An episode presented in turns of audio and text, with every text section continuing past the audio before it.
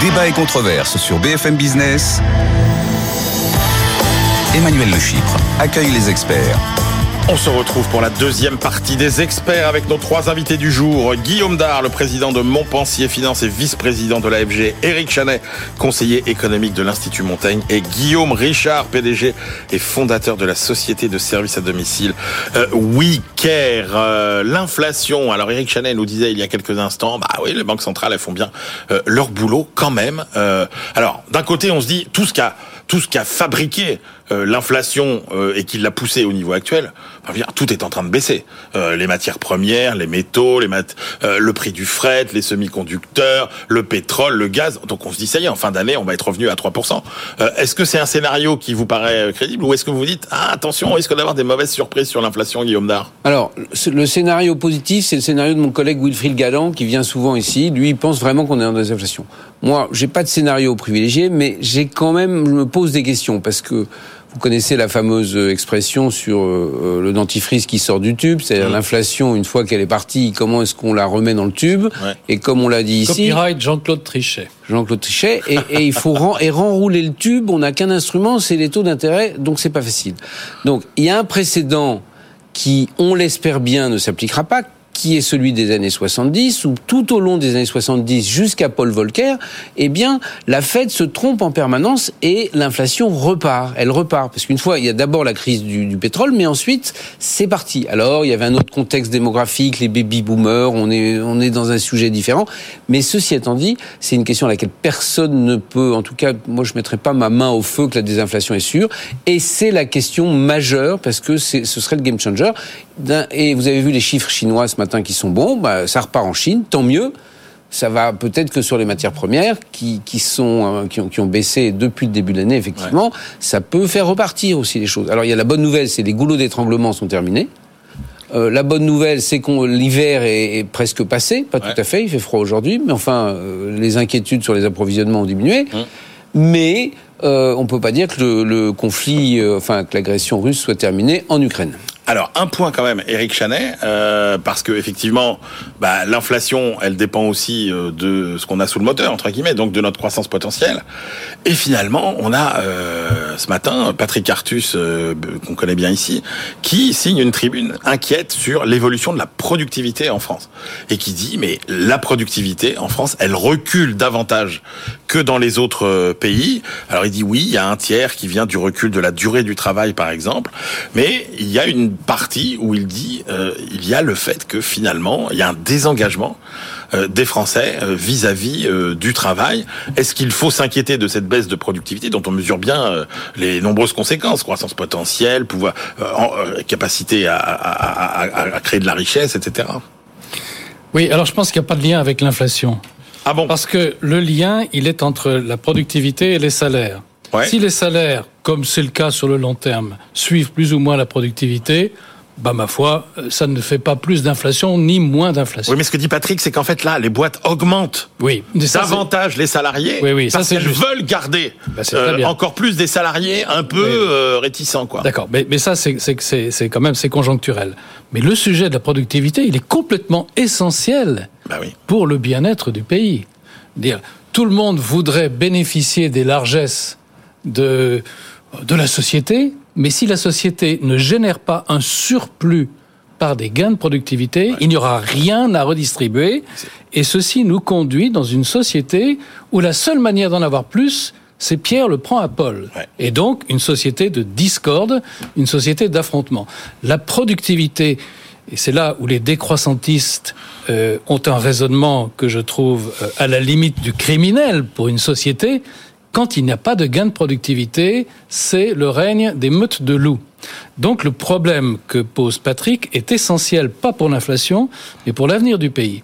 Alors dans les facteurs qu'il cite, il y en a un dont je ne sais pas s'il le, le souligne suffisamment, qui est un facteur paradoxalement positif. C'est la baisse du taux de chômage. Ouais. Et ça, c'est une des grandes réussites de la politique économique d'Emmanuel Macron, mais aussi de ses deux prédécesseurs, parce que les réformes sur le marché du travail, c'est des choses qui se font sur le long terme.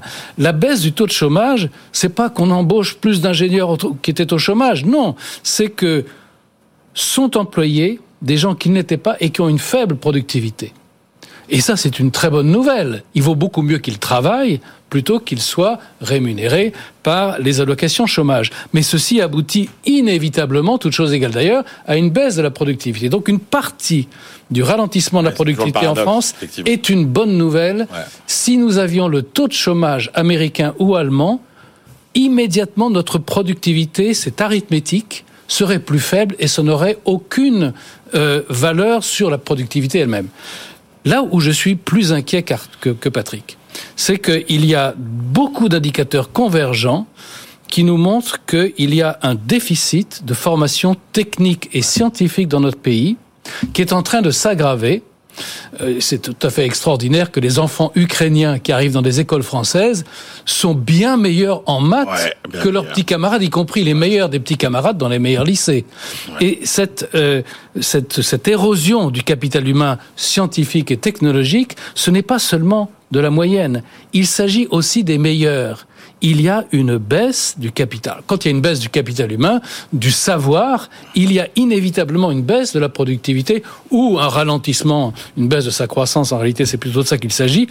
Et là, Comment faire? Eh bien, il faut s'attaquer à bras le corps sur la question de la formation scientifique et technologique. C'est pas simplement la question d'avoir envie ou pas de travailler. C'est d'avoir la question, c'est la question d'avoir les moyens de, de travailler d'une manière efficace. Deux ans de décalage, hein, les petits Ukrainiens. Ceux qui étaient, ceux qui sont arrivés, qui étaient en cinquième, en fait, euh, les tests montraient qu'ils avaient le niveau de nos petits Français de, de troisième. Oui, et, et dans cette, quand on regarde les Olympiades de mathématiques, c'est un sujet que je suis que je suis de près, euh, de, de fait de mon passé. Parce qu'il y a Dans des les- Jeux Olympiques de mathématiques. Depuis longtemps, c'est quelque Absolument. chose qui avait été En inventé. physique aussi, d'ailleurs. C'était quelque chose qui avait été inventé en Union soviétique, Ouais, qui ouais. était absolument extraordinaire. Il y a des tas de choses passionnantes à dire là-dessus.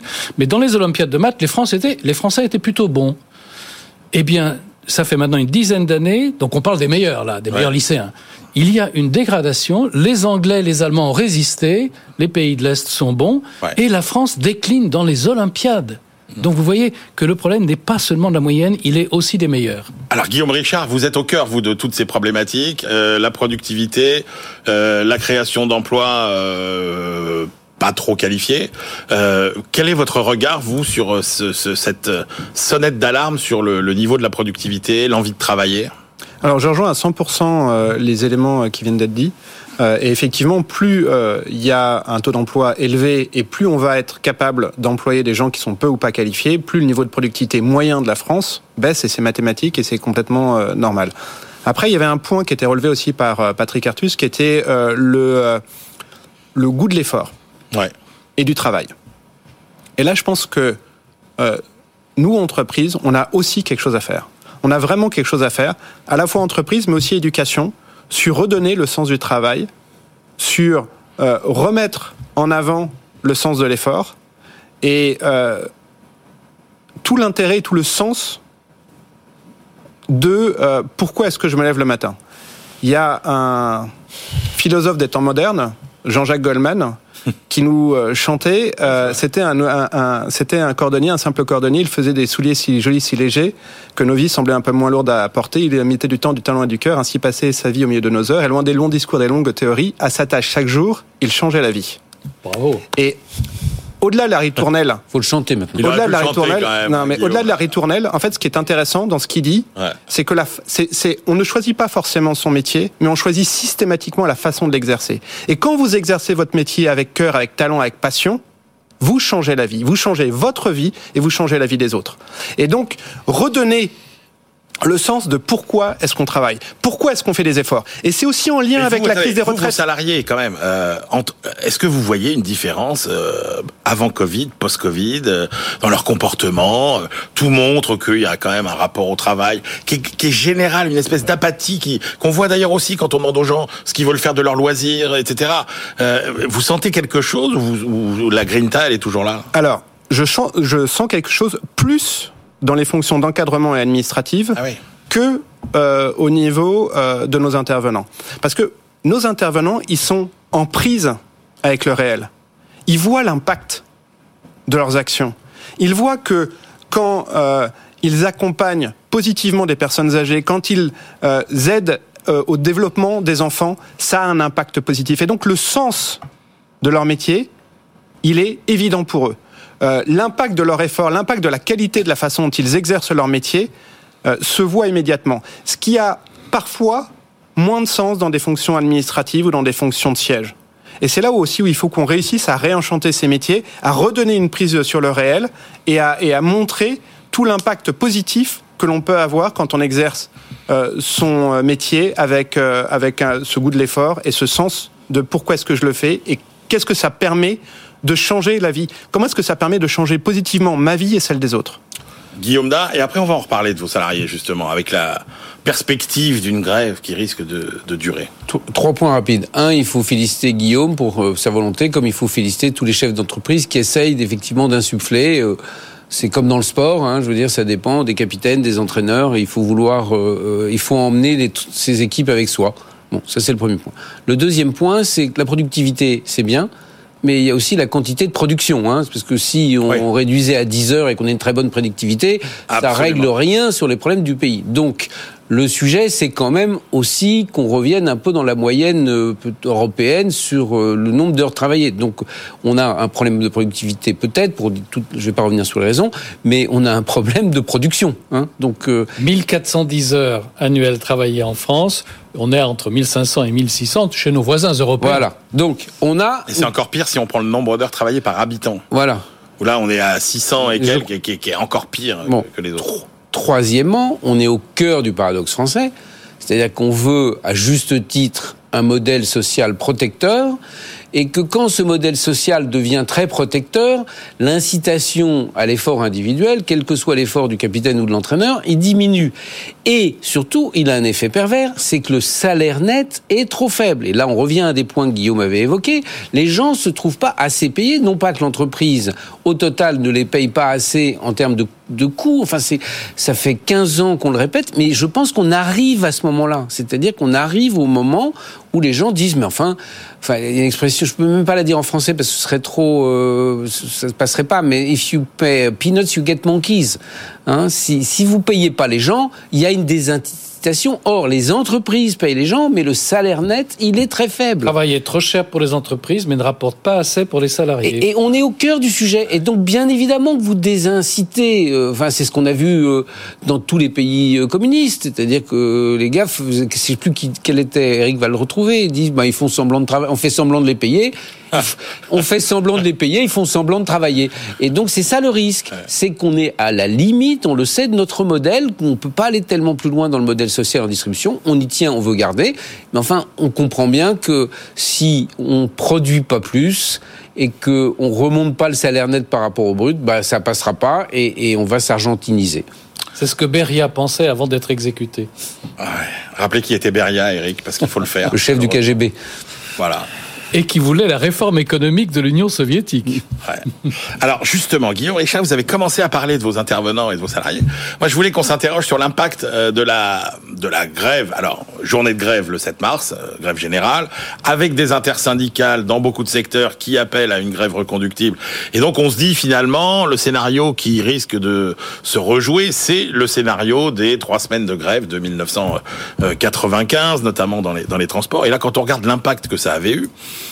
c'était 0,2 points euh, de PIB sur le quatrième trimestre 1995. Donc ça paraissait pas colossal.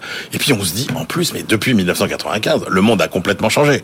La mobilité, elle a quand même considérablement changé. Maintenant, vous êtes en ville, il y a quand même plus de, de petites mobilités euh, euh, di- disponibles. Euh, Il y a le télétravail, qui est quand même le 1 pour les salariés, c'est pas de perte de pouvoir d'achat.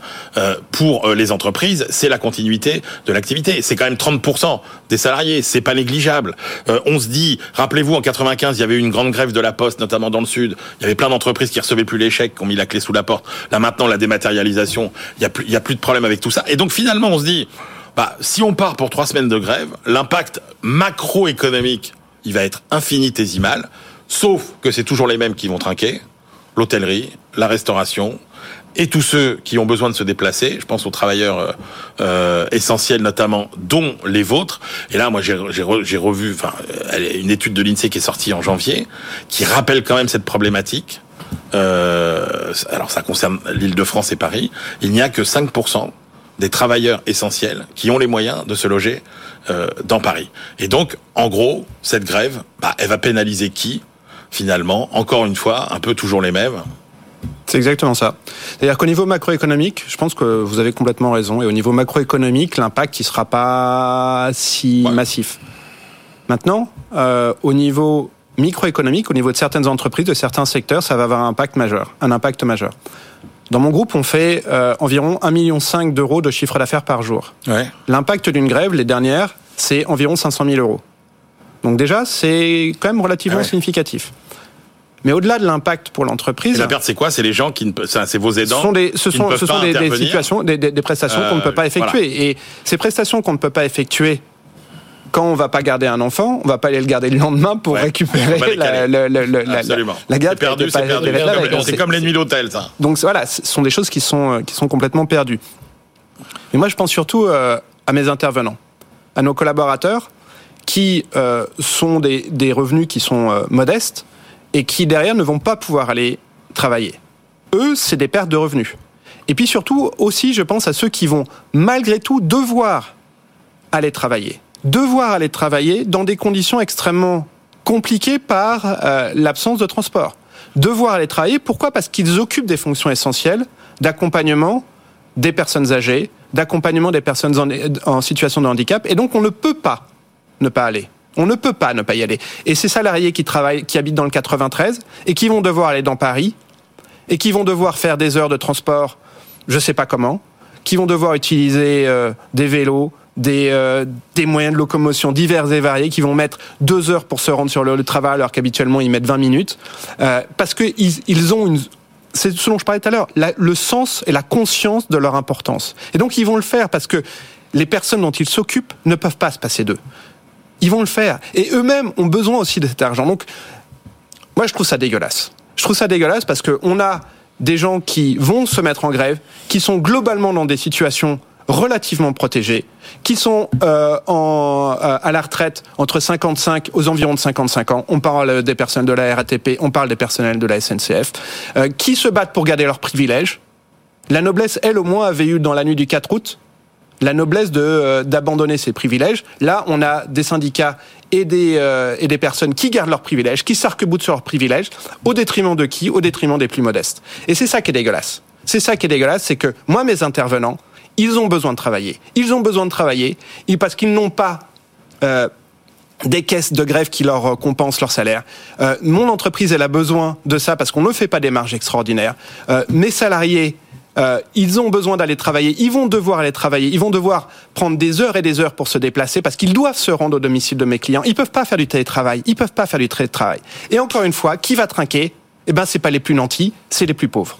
C'est les plus modestes, ce sont mes salariés, ce sont des gens comme eux qui sont obligés d'aller travailler. C'était déjà vrai avant, euh, je sais pas, Guillaume Da, Eric Chanet, ce que vous en pensez C'était un peu déjà vrai avant, c'est-à-dire que finalement les grèves ça pénalisait toujours, euh, mais là on a l'impression que c'est encore pire. C'est Quoi. encore Enfin, pire. on n'avait pas le même système d'organisation. Si vous parlez du paradoxe, c'est que d'un côté, il y a le télétravail qui fait que, effectivement, ça. Ouais.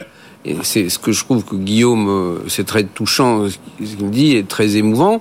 Et, et qu'on comprend que là, du coup, ça accentue la, situ- la société à deux vitesses. Parce que en 95, effectivement, ça touchait tout le monde d'une certaine façon. Mais il y avait moins de ces services à domicile.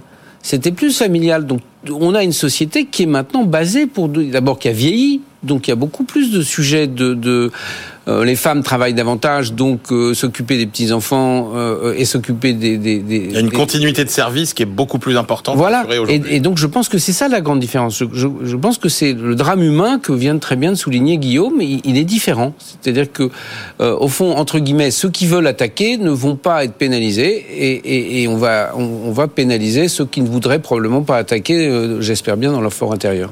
Eric Chanet, quelle leçon économique il faut tirer de tout ça? Alors, moi, je vais rien rajouter à ce que Guillaume et Guillaume ont dit, que je trouve euh, très juste.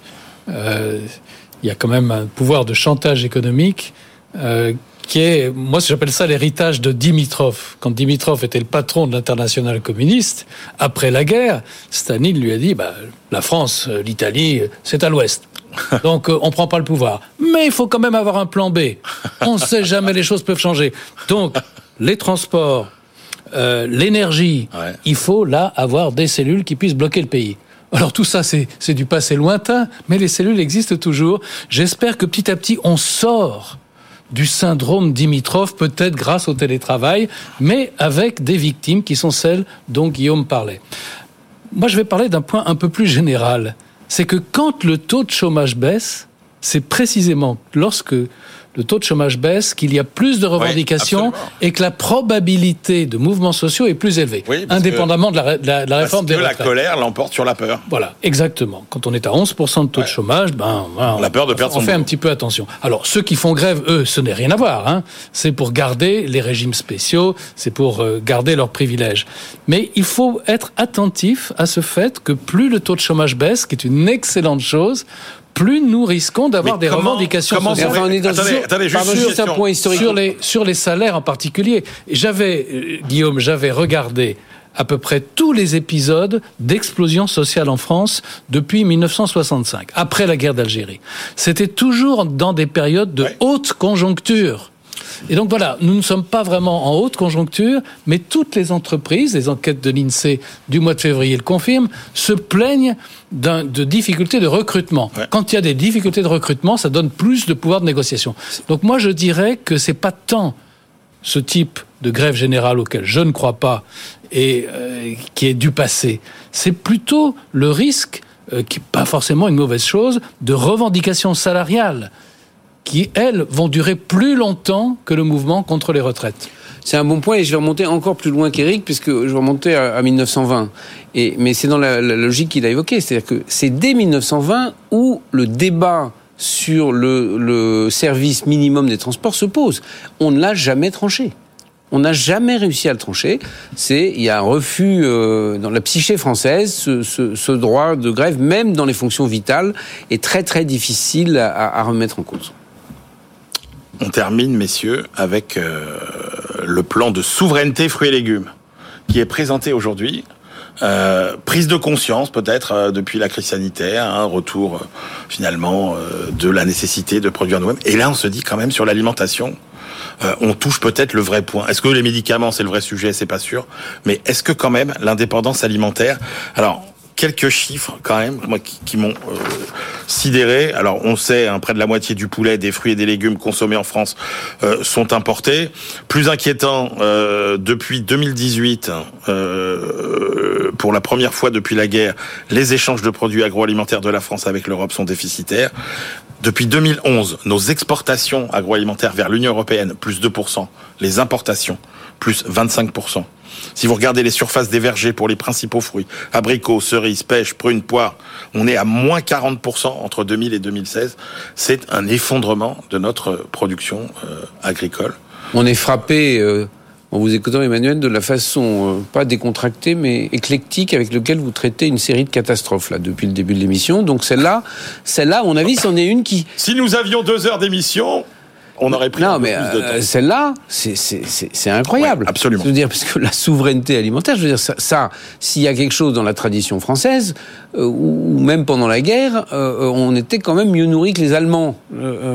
donc, enfin, je vais pas revenir à Sully et à labourage et pâturage sont les deux mamelles de la France, mais enfin, là, on voit quand même un effet catastrophique, mais catastrophique de, nos politiques. Et, et, donc, nous, on, on est très, chez Montpensier, la transition climatique, c'est très important, mais il va falloir qu'on apprenne à gérer quand même avec des doigts de fée euh, les, ce qu'on va provoquer dans l'agriculture. Hein. Guillaume Richard.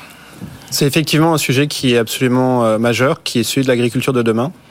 Euh, effectivement, il y avait un, programme européen qui s'appelait Food for Fork, je crois, et qui prévoyait de d'accroître les contraintes au niveau euh, écologique sur la production avec une baisse euh, extrêmement forte euh, des, produits phytosanitaires et l'utilisation d'engrais et autres, ce qui était très certainement positif pour l'écologie, mais qui avait en impact une baisse de 18% de la production agricole. Et qui conduisait, qui aurait conduit en fait l'Europe, qui était aujourd'hui dans une situation excédentaire de production, vers une situation euh, déficitaire et donc à importer. Et on peut se dire, bah, pourquoi pas, ok, euh, on est riche, on peut importer euh, des denrées alimentaires. Mais si on importe des denrées alimentaires et en exporter, l'impact, en fait, il va se reporter sur qui? Bah, Sur les pays les plus pauvres. Où là, il va y avoir une explosion du coût des denrées alimentaires. Et donc, explosion de la pauvreté, donc explosion euh, de euh, l'évolution, enfin de, de, la, migration démographique vers euh, des pays des pays plus riches. Et donc déstabilisation mondiale qui peut être provoquée par à la base quelque chose qui est extrêmement positif, qui est se dire il faut qu'on produise avec une un- avec une conscience écologique plus importante et des produits biologiques. Ok, très bien. Mais il faut en même temps avoir cette autosuffisance alimentaire parce que sinon ça peut euh, conduire à des, dé- à des dérèglements euh, politiques majeurs parce que euh, bah, si euh, la base de la base dans la pyramide de Maslow, c'est quand même la, c'est, le- les, réponses aux besoins physiologiques de base. Et les besoins physiologiques de base, c'est se nourrir. Et la base de la base, Eric Chanet, euh, c'est-à-dire oui, bien sûr, les considérations écologiques, mais est-ce que la base de la base, c'est quand même de pas avoir euh, un système agricole productif et compétitif? Ah bah productif Ouais. et compétitif, c'est les points essentiels. Et moi, je- je- j'ai tendance à penser que ce programme, par exemple Food for Fork de la Commission européenne et un certain nombre de décisions qui ont été prises en France sont anti-écologiques alors que leur drapeau est écologique. Pourquoi? Parce qu'on baisse la productivité agricole. Et baisser la productivité agricole, ça veut dire qu'il faut importer. Mais il faut importer de pays dans lesquels il n'y a aucune norme Bien sûr. euh, de, de respect euh, écologique. Et donc, si je regarde, parce que c'est la planète qui compte pour ces choses-là, c'est la quantité d'engrais et de pesticides qui augmente mondialement à la suite de ce genre de décision.